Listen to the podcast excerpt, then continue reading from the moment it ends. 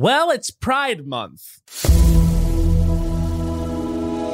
Hello to all my Pirin addicts, my middle aged things, my Michael kids, those out there who are still adorable, young, and full of hope, and all my listeners of the HBO Max Movie Club. Dear God, am I excited to energetically welcome you to South Beach, where today we're going to soak up some good old fashioned discourse on the film The Birdcage. You know it, you love it probably many of your favorite films, I would say. I mean, I talk to so many gay and queer people who say The Birdcage, my favorite film.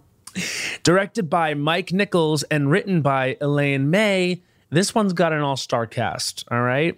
It's top lined by Robin Williams as Armand and Nathan Lane as Albert, or you may know him better by his drag queen persona, Starina, as well as Gene Hackman, Dianne Wiest, Calista Flockhart, Christine Baranski, Hank Azaria, and Dan Futterman. And that's a SAG award winning cast, okay?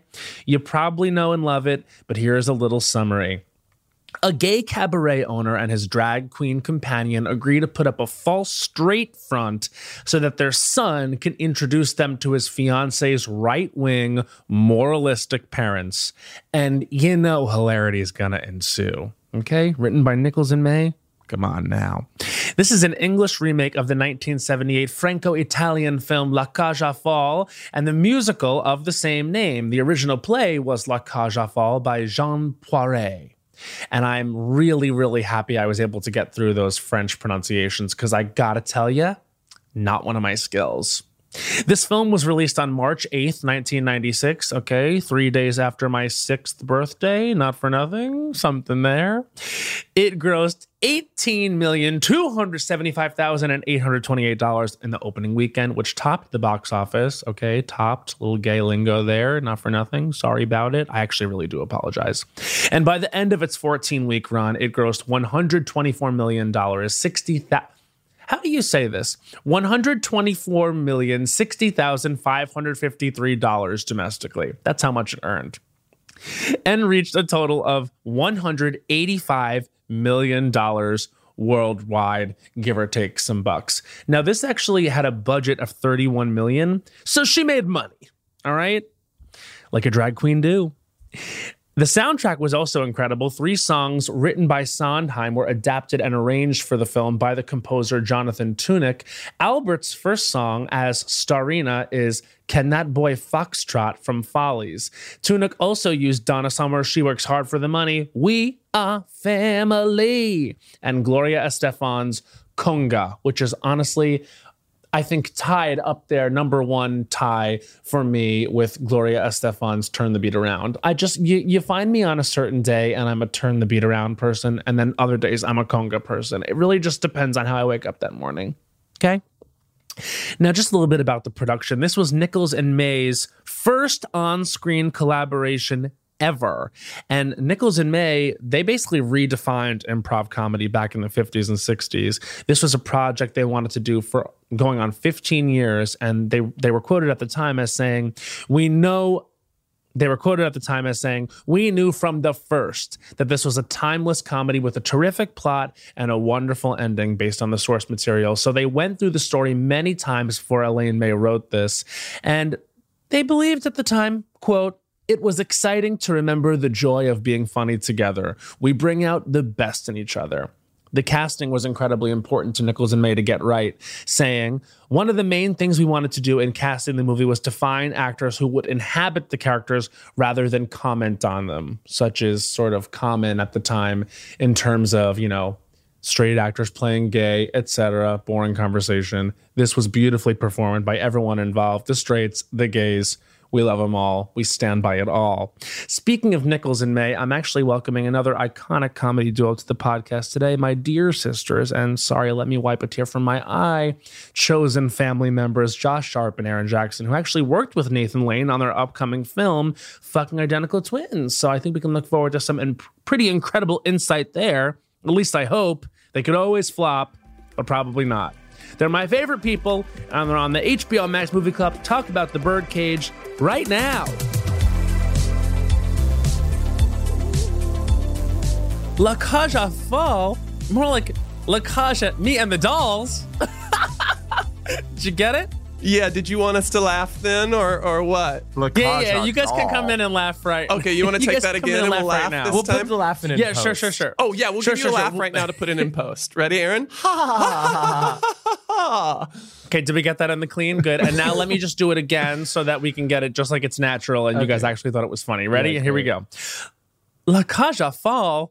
More like La Cage Me and the Dolls. Oh! Is that natural? So we'll just see which one of that. Uh, yeah, one of works those is going to be natural. Hey, my two sisters. Hello, Hi, my- sister queen. my single sister. It's it's so it's so fabulous to have you guys here to talk about the film The Birdcage. You're both of your favorite films. favorite film. well, I do love the bird. No, I actually yeah. do love it. How can you choose one favorite though? Yeah. Uh, Well, I think people do it all the time. Like, Hmm. for- like if you had to choose a favorite film, what is it? Go on. I, don't. I- I don't know Don't that I- do that. Uh, don't. And know that we're on the HBO Max movie club, so it should be streaming on HBO Max. Don't Okay. bully me. What's str- the Batman? Say- say- Perfect. Perfect. Okay, we have it on record. So, when you first saw this film, did you think maybe you were gay? God, I can't. Now I'm trying to remember when I had I first know. seen it. I feel like I've always. I always think I was in it. the closet when I first saw it, I think I was as well. but I really, I, but I responded to it. Yeah. I file it as things I like saw in college that were so impossibly gay that I saw myself in while while not seeing gay. Like Rufus Wainwright, I was so into, and that like really taught me to be a faggot. Is Rufus streaming on HBO? Can we say his name? I'm sure something, but you know, he might be on Warner Records. Honestly, There's some way that we can connect Rufus Wainwright to this podcast through six degrees of separation. yeah.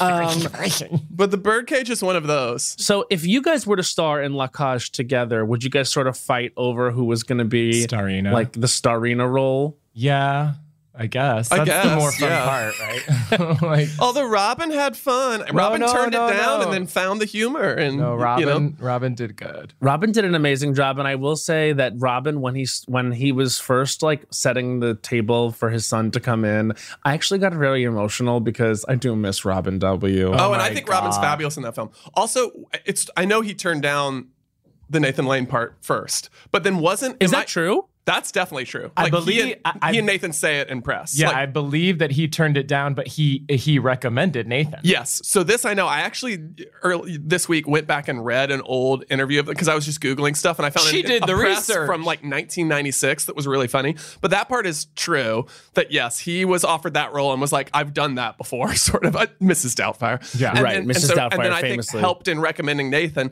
But the part I can't remember is true that someone told me at one part was that maybe Steve Martin was supposed to be the other part. Oh, it was gonna be Robin Wow. and Steve. That's what I think I recall, but I could be lying about the Steve part. I did not corroborate that. But yeah, Robin was supposed to be Nathan's part, and that's funny to imagine that version of the film. Yes, and this was sort of a breakout for Nathan Lane. But I also think Robin's a fabulous a- actor. Like he's so fucking good. So seeing him in the like quote unquote understated role, if that exists Right, in this right. film, is still like really fun. No, he's wonderful. And so when you spoke with Nathan Lane on the set of your upcoming film, Fucking Identical Twins, and you sort of sat with him, I want to know what that what was that experience like? You know, sort of uh, Aunt Nathan. well, I mean, he's the Nathan. fucking icon. And He's we like- did grill him about the birdcage. I mean, every day was sort of like pick a new Nathan Lane project to be Yeah. like, tell us about. Tell us about Lion King. Yeah, tell yeah, us yeah. about producers. Every day Uh, was just like, what can we learn about? So we did we did sit with him and talk about the birdcage a lot, which was really fun. And what were some interesting things that he said about it? He loved working with Mike Nichols. He loved they, they had like a huge long rehearsal process. He loved Robin Williams. He spoke so highly of Robin Williams and it was so sweet. He was just like he's such a wonderful,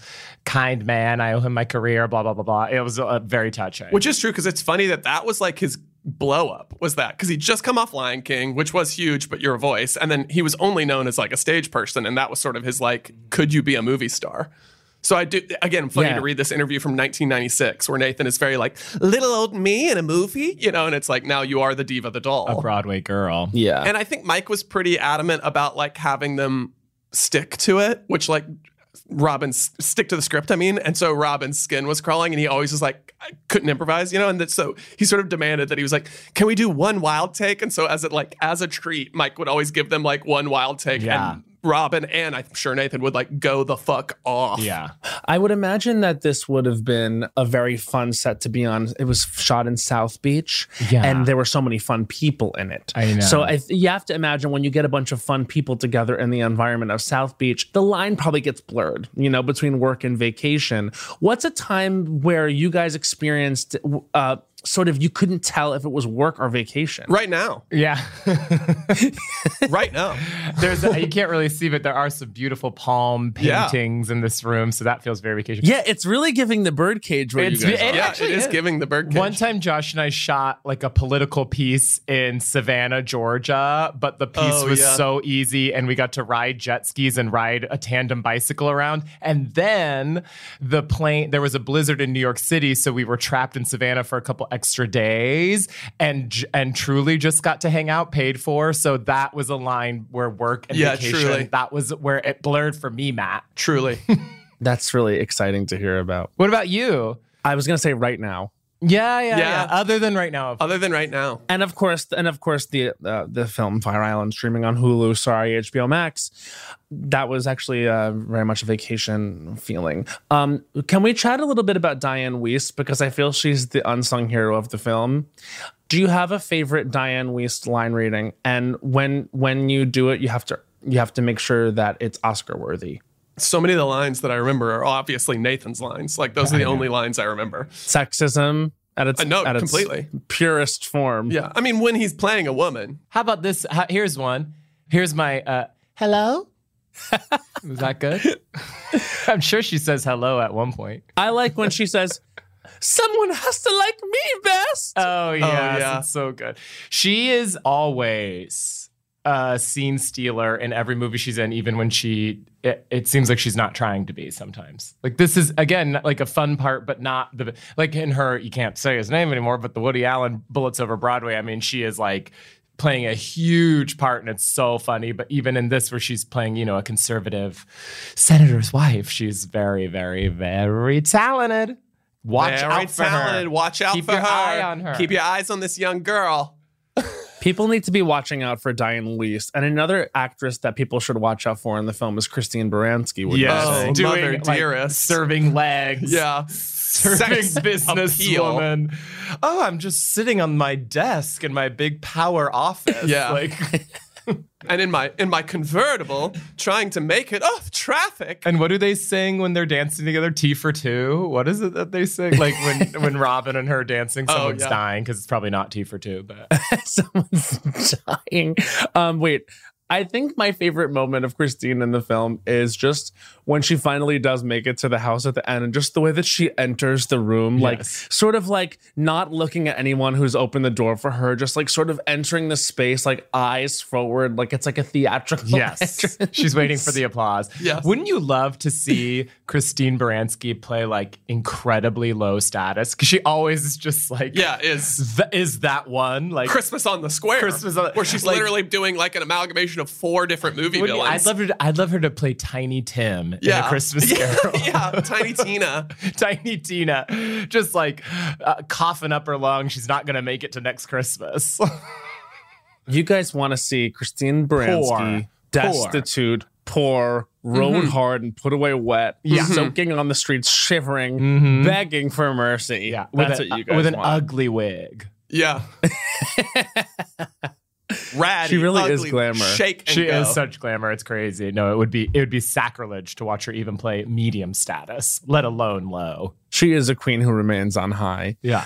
Um, so in the in the drag show in the beginning, well, first of all, can we just shout out that incredible literal long shot from the helicopter as it comes over the water? Did you guys ever like actually sometimes I watch movies and I think, oh yeah, sure, I'm just taking this as as canon that this shot is in here. In like the mid 90s, to like have a camera go truly over the water, fall out of the helicopter and go into a room. What the hell? and this is the disease of having made anything now is that Aaron and I, you know, after shooting a movie musical in 20 days, now I watch everything like that. And all I can think about is that what a nightmare it would have been to get that shot. You well, know? and the money. And this was a, like a thirty million dollar movie. This isn't a crazy expense. Yeah, and yet oh, well, we got to have a chopper shot. Yeah. it's like it's incredible. Now they do it with a drone. Yeah, I literally was. Th- I was looking at it and I was like, "How could this not be a drone?" And I was like, "A time before drones in the mid '90s, where they had to strap it to a damn copter." Do you guys? Um, were you guys very familiar, and are you very familiar with the works of Nichols and May as sort of an iconic comedy duo? Did you have you paid your respects in that way? I've paid respects, but I, I don't want to say I'm incredibly No, familiar. I did have one of their comedy albums. Like Yeah. once I started doing comedy, somebody gave it to me. I can't remember whomst, but no way and call myself an expert. But I have listened to some of their old radio sketches. Also, did we go see um Elaine when she was in um Yes. Three Tall or um No. what was it called? Or no, no, no. Upper West Side, I have dementia. Yeah. Yeah, I saw that. Shit, what's the name? What is the name of the play? It was called fucking Upper West. Side, I have dementia. Yeah, 90 Yeah, years that old and right. so freaking good. She was so good, and of Was course, she? her, her char- yes, her character has dementia and is, you know, losing her memory and stuff. And you in the audience are, I- I found myself being terrified. That was like, oh was my like, god, Elaine, sh- Malay, she's she's, forgot her forgetting her lines. lines. It's like, no, this is the one with Michael Cera, These are the lines. What was it called? No, not Michael Cera, the, I but the Michael Cera type. so bad that I can't remember saying name? Lucas I believe Hedges. she Lucas was Hedges. nominated Lucas for a Hedges. Tony for it. She totally Yeah. was, and I'm completely spacing on the name of the play because the play was like fine, but she was so fabulous. But I agree, Aaron. It was like you were like worried for her, the actor. Oh 'cause my she god, was she so forgot her good. lines. Like, no, she didn't. She's just a brilliant actress. I'm literally watching right now. It was called the Waverly Gallery. That's it. The Waverly Galilei. Galilei. and she won the Tony Award in deserved it. 2019 for it. she deserved it. That's it. and it's great to see a queen win, you know? Yes. Great A to see a queen queen staying win. queen. A queen stain Queen, queen. staying queen. Speak speaking of queens, um, in the opening drag performance, um, you know, leading up to the big Starina reveal, did you sort of um, reminisce about times in sort of New York over over the many years that we've Oh, been it's friends? giving Barracuda. It's giving. It's giving Tina Burner's Burlesque for sure. Tina Burner's Burlesque every Thursday night. Longest running drag show in New York. Um, I d- I do love it. I also do love. I am not knocking the television series RuPaul's Drag Race. I, re- I very much enjoy that program, but it's fun to watch a, a move d- d- drag depicted before the Yes. heavy influence of the television Yes. show RuPaul's Drag Race, which now I feel it's uh, every drag you see is derivative of that. Yeah. Um, uh, uh, depicted in the media, not in the real world. I'm Right. just saying. Uh, uh, but so to see media drag before that, Especially drag when it was really sort of like female impersonation. Yeah, yeah, yeah, yeah, yeah. Not, like not strictly, Yeah. but it was still sort of peddling in that space, you know. But Right. the dragon, the Birdcage is really good. All gender illusionists. Again, in this report to the stage. 1996 interview I read, Robin Williams does a lot of shtick about like these women, these drag girls, they, they really look real. You'd see these crew guys. I know she's a man, but I take it home. Sorry, honey. I got. He does like a full shtick Yeah. about um, crewmen Yeah. wanting to fuck these drag queens. Yeah. I also have to say I'm I'm really a huge fan of the choice to have them carry mics around, like Oh, in yeah. that opening drag scene, like Yeah. when they're lip syncing and they, and they have the microphones. It was like maybe this was a choice made by someone who was like, maybe this is a Mike Nichols choice. Like They're not gonna seem like they're really singing if they're not holding microphones. Yeah. if they don't have mics with yellow tops, yeah. Meanwhile, their wigs are 20 feet tall, and we're Yeah. well, that we accept. That shot too, where they're like moving through the space and then following Robin is really fun. It feels very um electric. yeah, it's so good, and he really is like giving a very like controlled performance. There is nice to see. He was very sweet, and also that wide leg white pant that he's wearing Oh. is true fashion, and also it's Yeah. way it's very back in. The fashion in this movie, is Everything back. they're wearing, Everything and, Robin Williams wore from like 1990 to 1998 is very and the in. va- and the clothes of Val are also in. Mhm. And do, don't you feel that um, Robin Williams's chest hair sort of moved you? It's in erotic. A, in It's a erotic for a sexual sure. way. He's very, Completely. very hairy, and it is very, it is erotic. He exudes masculinity Uh-huh. with the chest hair. you get the sense that a sexual encounter with Robin Williams would have been something. Yeah. Would have been something. Yeah. I'd be getting fucked by Robin Williams. I'd say, "Do the genie, do the genie, say Alibaba." I guess yeah. Out of all the Robin Williams characters, this is the one I'm most horny for. Not the Jack. genie? Not You're the not horny for Jack, the 10 year old no, in a I 40 wasn't year old's horny body. for Jack because I have to tell you something about Jack. I have to reveal something about Jack. He was Uh-oh. a kid. Oh right. Oh, I liked him when he was old at high school graduation. When Yeah. he was an old man. when he was daddy at grad. You're not horny for Bicentennial Man? I'm the horniest for Genie because imagine this. I wish this was the best sex I ever had. There you have it. That's good. That would be a real hack. real, real hack. Wish hack. I'm sort of horny for him in Hook. Oh, he's great. Really? Yeah, that sprightly fresh energy. faced. You know, it's fun. Mork and Mindy. More like pork me. Yeah, pork me, Mindy. yeah. More like pork me, Mindy. um, listen, speaking of wanting to have sex with characters in the film, how attracted were we to Hank Azaria? Okay, I know. I know we're all elephant in the room. He's playing a what, a Guatemalan. yeah, that was sort of his bag at the time. Was sort of like you know not things that don't necessarily hold up. I'm not doing the research right. Isn't he like Sephardic Jew or something? Like his people are something from somewhere, but not the voice Not that, that. he's doing. But let me just say that it is a very, very funny it performance. is funny. we'll just Oh, say a that it's hysterical a, performance. It's a specific character that sort of is so stupid. It's like I don't feel Yeah. it's it's making fun of anything, but I do understand. Shoes make me fall is so fucking. I don't wear shoes because they make me fall down. That is so funny. so and such a fun thing to come back and revisit when he has to wear shoes for you know during know. the big sitcom part. It's like, but we uh, we've already laid the groundwork. They make Yeah. him fall down. Well, say what you will about his performance, you know, less, but sometimes I think this movie does get put through the modern lens and people are mad about certain performances in it. That one I get. Yeah. Robin's, of course, because he's straight, but again, it's so fucking good and authentic. Who cares? But even? Nathan's people get mad about because they just say it's so stereotypical. And it's No, like no. that person fucking existed and does And exist. still- and you can't fault that performance for the culture where like that was the only portrayal of gay people you saw. Like, duh, that's not the Yeah. fault of Nathan Lane in this film, who's exemplary. well, and he's playing a Queenie drag queen. Right, that Like, like- person exists, Right. and and if anything, the response to that kind of thing led to this like very norm core, like let's cast gay people as full straight guys, Yeah. which was boring. And now we've like doubled back, and now there's a lot of like let queer people perform their queerness, which is like yeah, like Nathan Lane in the Birdcage. Right. That's just what it Right. looked like in the like early '90s. Well, so, and like you know, South Beach drag Exactly. queen. He's That he is a is flamboyant real. gay person. That's the whole point. He's like a that's integral to the plot too. That he has Right. to be very flamey. So we do have to like see things in context, and you can like criticize the culture without like throwing Nathan Lane out with the bathwater. I just think that he's so good and so funny and perfect. Well, that's that what I film. want. If we are if we're on Nathan now, I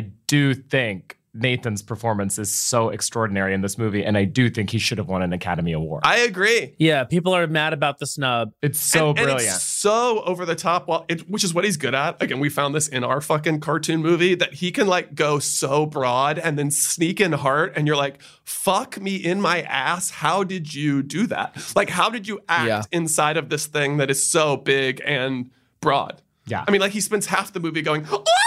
you know, and yet Yeah. there's like, Yeah. you you are like weeping for him. That fucking bus scene, the bus stop scene, is so good. he's he's wonderful. It truly feels grounded. And I also would imagine that probably a lot of the like, you know, uh, I, like reticence around him is like people maybe just didn't know him before and didn't know this was part of like his actual nature. So to see him arrive on screen and just be like, oh, and like uh, like like being that queenie, I think that I they know. probably just didn't have an understanding or like a Pierce deep the toast. Here's the toast. pierce the toast. it's so good. But you know, this actually comes after Lion King, okay? So he had already Pumbaa'd. Yeah, well, he Timoned. Yeah, he was Timon. Sorry. Sorry to all my Pumbaas. he has a great line again in this 1996 interview where he's talking about getting cast in this thing. Were you surprised to get cast in this Mike Nichols movie with Robin Williams? He's like, I was completely surprised. I mean, I'm just the fucking rat from Lion King. Yeah. Was his line, which I thought was really funny. I'm just the fucking rat. I'm the from Lion- rat from Lion King, and now I'm a movie star. Uh, he just he he just is really wonderful. Also, I mean, he the uh, awards famously bullshit. hate comedies, and this is a comedy, so you can't. Um, Yes, but he But did. so he good. did get a Screen Actors Guild nomination, as And a did Hank Globe. Azaria for this, and a globe and a, glo- nom. a gl- big old Globe nom, and also this cast won the SAG award. It is it is an amazing cast. I It's mean, amazing everybody It's delivers in a great ensemble. Great ensemble. And he's so good. There's also a thing, and we still do with this now. There's this interpretation of what it means to be authentic. And it almost Mm. inevitably is taken at surface level, where it's like, does the character cry? But like sometimes seeing Nathan Lane clown, You know, you're like, it Yeah. feels authentic on the meta level too, of like, I am seeing Nathan being himself in this role and doing what is funny. Like, I'm seeing him be like, this will make people laugh, and it's very true to my sensibility, even if it's like a little over the top for what a person would really do in the patio of a restaurant. It's like, who fucking cares? If he was like the hold back, you'd be like, this feels so false. Like, But this also, queen like- needs to be him. And also, Nathan needs to do what And- he's a stage actor who's like an expert clown. Yeah. Like, let him clown. It's That's- also like think about uh, being in the patio of a restaurant with our friend group. People have been much Oh, more insane than that. completely we, we, true. We have been asked to please completely true. be quiet. We've, we've determined authentic. Please jump off the nearest Yes, high yes, ledge. please kill We've decided in film that authenticity has to be like normcore sometimes, Oh, or yeah. weepy, and it's Every, just so well, yeah, everyone thinks boring. acting is crying, and everyone thinks being authentic is being small, and it's like that's not Yeah. Also, a true at movie's all. an hour and a half. It's not a person's whole life, so you can see parts of their lives and not every single moment, and and still understand them and paint the picture of this person. You know, I also think that like uh, like an elephant in the room is that like especially in the mid 90s Yeah, you know and it still remains to this day. I've experienced it when i play like a, an over the top gay character and i'm certain that you guys ha- have dealt with this as well. It's that like there is still a lot of self-consciousness in terms of being a member of the queer audience watching yourself represented and i think that especially in the mid 90s when this is made and then it's released in 1996 it's like when there's a super queenie character and there's not a lot of representation outside of that a lot of queer audiences panic because they think oh everyone's going to think i'm like that Right. and if if i'm not comfortable with that particular depiction and can't see the humor in it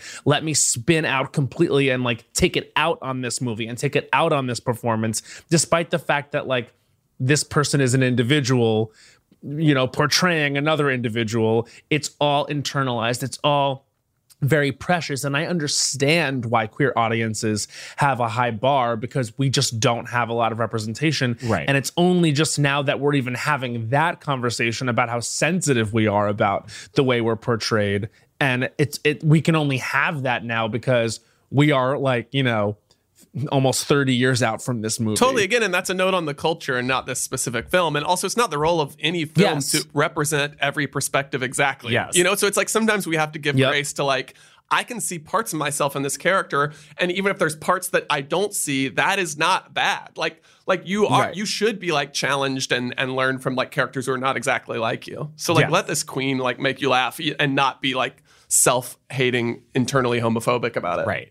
It's a specific. just so it's a specific funny. story, which that's why it is stronger than like I think some whatever queer stories or whatever try to be a little more broad to please everyone, and then queer people get mad because you're like this character's so boring. I've never met a gay person this boring in my life. You know, because they're trying to please Right. to, to kind of sort of like g- give the everyman type, if you will, and uh, everyone's like he sucks. So I, I don't mind it being hyper specific. Just like I don't mind, you know, I I can't think of anything else, of course, right now, but just a hyper specific movie about any minority group where you're like, this Right. is not exa- This does not Moonlight. Moonlight does not represent. Yeah, I all I literally people of was gonna say Moonlight. Yeah, that's but it's like Yeah. here's one hyper specific experience Right. about this A strange loop. yeah, yeah, yeah. Exactly, exactly. Which makes it more universal because I think it's so specific. I agree that you have to force yourself to not see yourself entirely in it. You have to be like, what parts of this can I relate to, rather than being like, this is an everyman. I should map myself one to one onto it. People forget that the specificity actually sometimes makes things more universal uh, because we all live we, we all live very specific internal lives. I think one of my favorite moments in the movie too is after robin is told by his son that he wants him to you know play straight and butch up and get rid of nathan um, for the for gene hackman and dianne Wiest's arrival you know robin has that great little monologue where he's like yes i'm a middle-aged fag. Yes i live with a man but he he's proud of himself. And he he's sort of you know it's it's it's like an indignity to pretend to not be who he is after he's had to like you know fight to be comfortable with it. And is at a space where he can live as himself every single day. And it didn't it, you know there's no like trauma or tragedy in him being himself. Like the conflict comes in him being asked to change for someone else because he's already comfortable and he's already actualized which i think is kind of you know it- kind of a revolutionary idea at the time when yeah. all we wanted all it seemed like we wanted to give and hear as a mainstream audience was like trauma and tragedy about the gay experience. Yeah, that's Right. very true. It's not a um, coming out story or a dying of AIDS story, which most gay stories are, um, and that's that's Right. very fun. It, and and Nathan too. Nathan is his character is very themselves very comfortable in their skin and then they- have to like oh now pretend to be straight. It's not like It's going in. It's not coming out. It's- yeah yeah they have to go back in for their family Watching Nathan try to walk as a straight man. Oh, no. it's so funny. also when nathan does do drag and is you know pretending to be Starina. the wife it's so funny not starina but, No. but, but mrs coleman I think we should murder the mothers. Yes, yes, I think we should murder it when he's Yeah. so Republican and like it does like drag Republican drag is so funny. It's so good. It's so smart. The doctors are just doing And then their Gene jobs. Hackman's like, I love her. yeah, exactly. It's so the doctors good. are just doing that. and I know what you're thinking. Then the baby's going to die, but it was going to be aborted anyway. I think we should murder the mothers. Then Robin's like, couldn't we talk in the other room? Yeah, it's it's- so uh, like funny. it's so good. what a naughty joke. Oh yeah. Well, speaking of all this queer stuff, I have a segment on this podcast called But How Is It a Queer Narrative? So, all, every single movie that I do here um, on this podcast, I have to sort of ask myself, but how is it a queer narrative? This is gonna be hard. And my genius producer, Matt, plays a techno beat while I say the ways in which this is a queer narrative. So, Matt, hit my track. Okay, good luck, Matt. Yeah, good luck, Matt. And here we go. Fosse, Fosse, Fosse, the art of drag. Deception. Martha Graham, Martha Graham, Martha Graham. Taking a pill without knowing what it is. Christine Baranski sort of dropping in. Twyla, Twyla, Twyla. Dealing with the press. A man's wealth measured by the size of his cock. Madonna. Keeping it all inside. And those are the ways in which this film for me is a queer narrative. Not drag, not being in a gay relationship. No, I think I nailed said the art of drag. Oh, I misheard Oh, that. yeah. You know, the beat was just so hypnotizing. I do love um, taking a pill and not knowing what it is. That's incredibly queer. We have some hot takes that were sent in by um, listeners of this podcast. Oh my god. Hi listeners. Congrats on your listeners. Here are Matt. some. Congrats. You were selected. We asked, Who's your daddy? Armand, played by Robin Williams, or Senator Kevin Keeley, played by Gene Hackman? Who do you think the audience went with? Armand. Yeah, Robin Got to be Robin. A commanding lead on Twitter. Yeah. 89% said their daddy was Robin Williams and not Gene Hackman. Not to say that Gene Hackman isn't deserving of respect for his own drag moment at the end of the film. No. Oh, he looks great No, in he's drag. great. Yeah. But who's your daddy? That's interesting because it's like who is most like your father, or is it who? But also who just- do just you? both. Who's who's daddy? Who's your like, daddy? who's Come daddy? on. We're queers. with that, I would love to say I want to thank um, Josh Sharp and Aaron Jackson for coming in here to squeal, squawk, and squirm about the Aw. birdcage. Any any final uh, words you want to say to my extremely young audience? Respect on Nathan Lane. I feel like I feel like we're about Lane. to enter the new Nathan Lane-assance. I think he's having like I mean he's always been the diva of the doll, but I think he's it's like people are rediscovering him, especially these little girls, and it's so Little good because he is like legend, so funny. Literally no one like him, like a full vaudevillian who still works in the modern era. Singular. Not only works, gets work. Like he his shtick and his just he's just so good. Even underrated as an actor. That's what I mean. I can't actor. say enough good things about Nathan Lane. Get into Nathan Lane. Get into the moment. And you're gonna be getting into him when y'all watch fucking identical twins. When is it coming out? we don't know. We don't know yet. We, will know soon when it. We'll know soon. Will you tell me first before you tell anyone else? We'll tell you first. We'll tell, Tell you you first. We'll tell you. We'll tell you very first. Before our agency. You We'll heard it here you. first. I'm being told first. All right, everyone. Thank you so much for joining me on today, on tonight, on whenever you are listening to this. Yeah, get into the present, Mama Fish. Get you to the present, Mama Fish. Flop. Good. Thank you for listening. Bye. Goodbye. Thanks for joining the HBO Max Movie Club. The movies we talked about today are currently available on HBO Max. Check the show notes for exact streaming dates, and don't forget to join the club every other week. Share your hot takes for the new remake of Father of the Bride with hashtag Max Movie Club to at HBO Max Movies on Twitter and Instagram. Father of the Bride will stream exclusively on HBO Max starting June 16th. If you haven't already subscribed, rated, or reviewed HBO Max Movie Club, please do so on the iHeartRadio app, HBO Max, Apple Podcasts, or wherever you might get your podcasts. HBO Max Movie Club is a production of HBO Max and iHeartRadio, hosted by me, Matt Rogers. Our executive producer is Matt Stillo. Our producer is Sierra Kaiser, and today's episode was written and researched by Kate Voss. Thanks, everybody.